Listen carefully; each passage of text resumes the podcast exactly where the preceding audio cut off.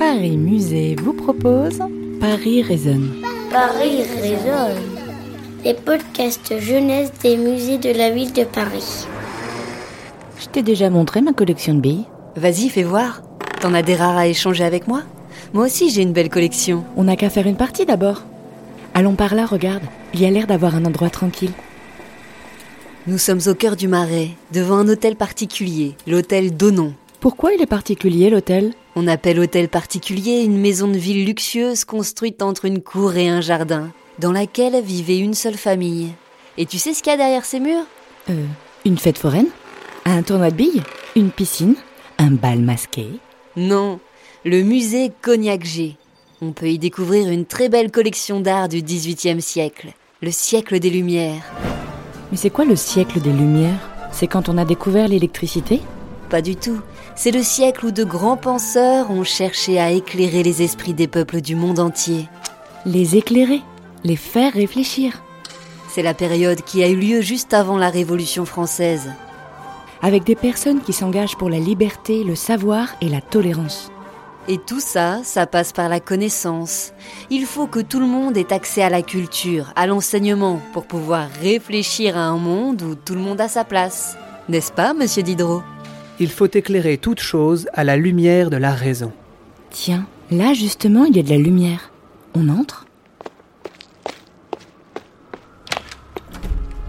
Oh, on est chez qui là? Il y a des commodes, un lit, un bureau, des fauteuils, des tableaux. Nous sommes dans le musée Cognac G. Et là, accroché au mur, il y a le portrait d'un monsieur moustachu. C'est qui? C'est monsieur Ernest Cognac. C'est lui et sa femme, Marie-Louise G, qui ont donné leur nom au musée. Car tout ce que tu vois ici, c'est eux qui l'ont donné à la ville de Paris pour que nous puissions découvrir ce siècle des Lumières. Ils vivaient ici, monsieur et madame Cognac G? Non, ils n'ont jamais vécu là. Mais Ernest Cognac aimait exposer les objets de sa collection comme si on était vraiment chez quelqu'un. Mais attention, ça ne serait pas la maison de n'importe qui. Les objets ici appartenaient à des personnes de la haute société. Regarde, la lumière vient de la pièce là-bas. Allons voir. Ils ont vraiment recréé l'art de vivre et de penser du XVIIIe siècle. C'est un véritable voyage dans le temps. Tu l'as dit. Assis-toi dans ce fauteuil, ferme les yeux, inspire, et hop Vous êtes arrivé en 1839. Mais non, 1839, c'est pas le XVIIIe siècle. La machine s'est trompée d'un siècle. Non, elle ne s'est pas trompée. Le couple Cognac-G était fasciné par le siècle des Lumières, mais ils sont nés après, au 19e siècle. Profitons d'être ici pour en apprendre plus sur ce couple fascinant. Il était une fois l'histoire d'Ernest Cognac et de Marie-Louise G. Ils sont les fondateurs du grand magasin La Samaritaine à Paris. Mais au départ, rien ne destinait Ernest et Marie-Louise à monter l'un des plus grands magasins de Paris.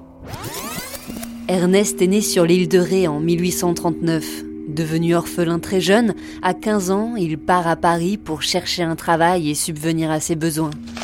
Marie-Louise est née en Savoie en 1838. Et venant d'une famille nombreuse et d'origine modeste, elle part s'installer à 15 ans aussi à Paris, afin d'y tenter sa chance. Les débuts sont difficiles.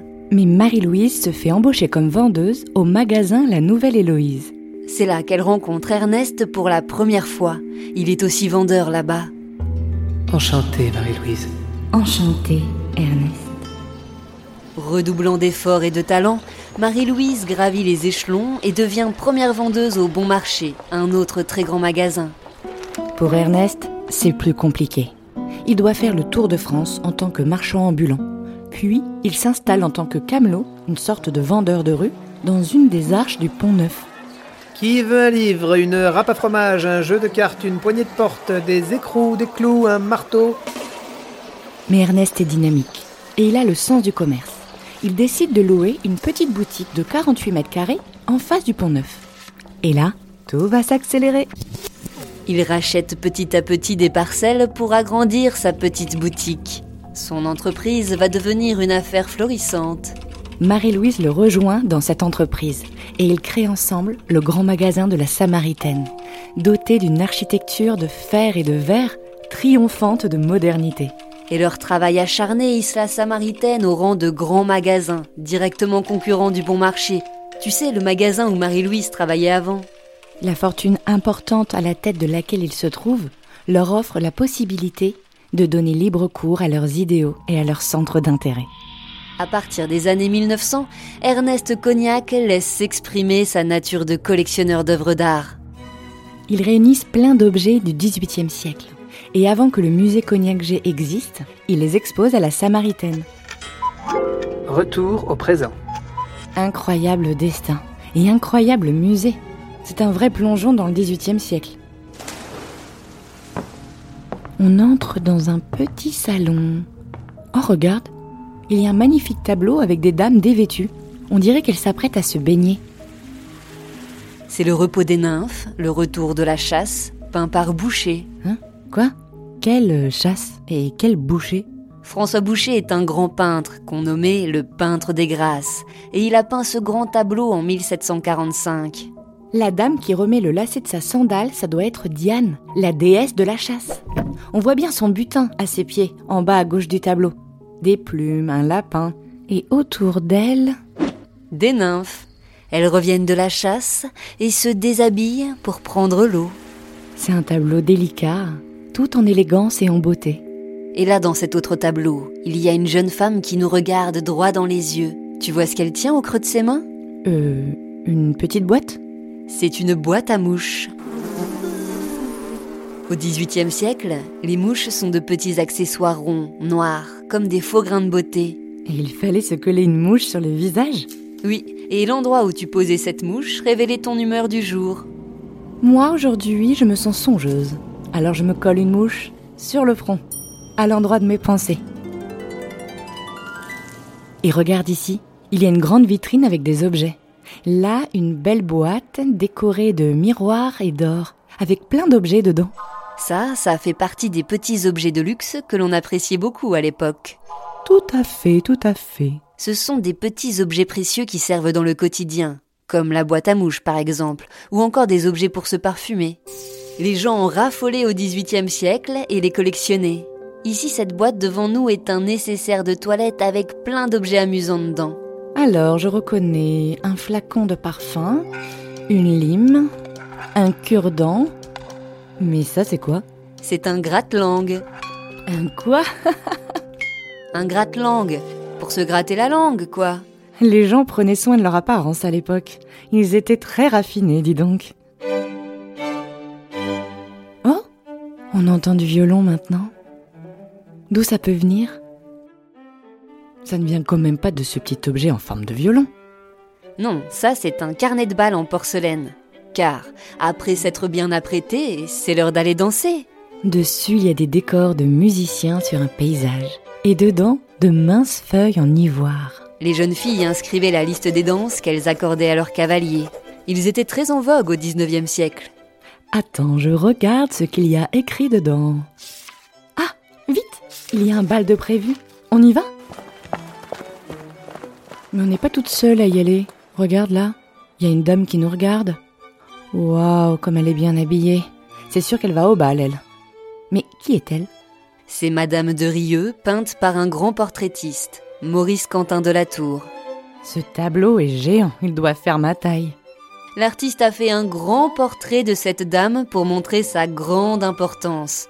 Il a aussi prouvé, avec son talent, qu'on peut faire de très beaux portraits sans peinture à l'huile.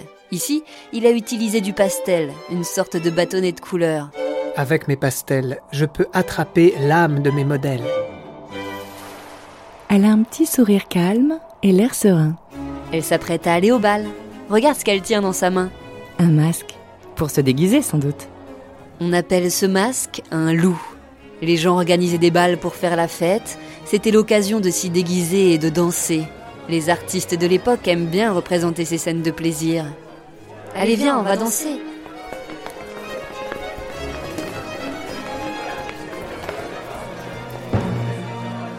Oh, je suis fatiguée maintenant.